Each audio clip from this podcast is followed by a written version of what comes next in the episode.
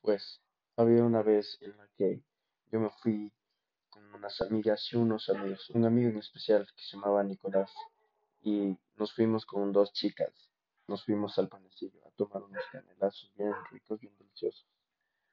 Cuando fuimos de Usca ahí a los canelazos, vimos que estaba poniendo, tornando un ambiente caliente.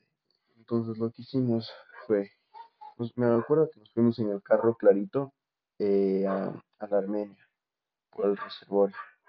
Entonces fuimos ahí con las chicas en el carro.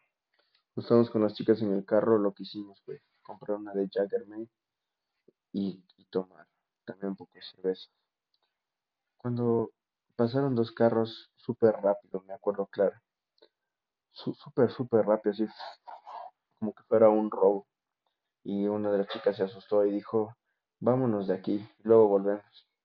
Eran alrededor de las diez y media de la noche.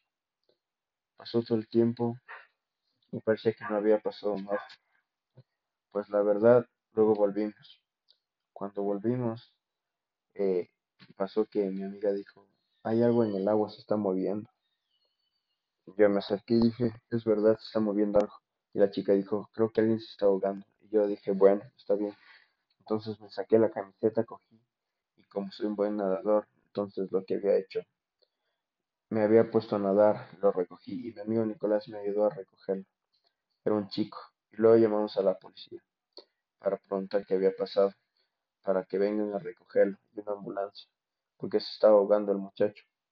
Pero lo que había pasado era que el chico, los dos carros le han estado buscando al chico y se lanzó al agua, pero se estaba ahogando.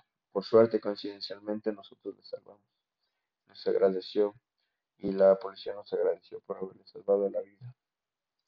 Eso es, bro. Soy Javier Lozano.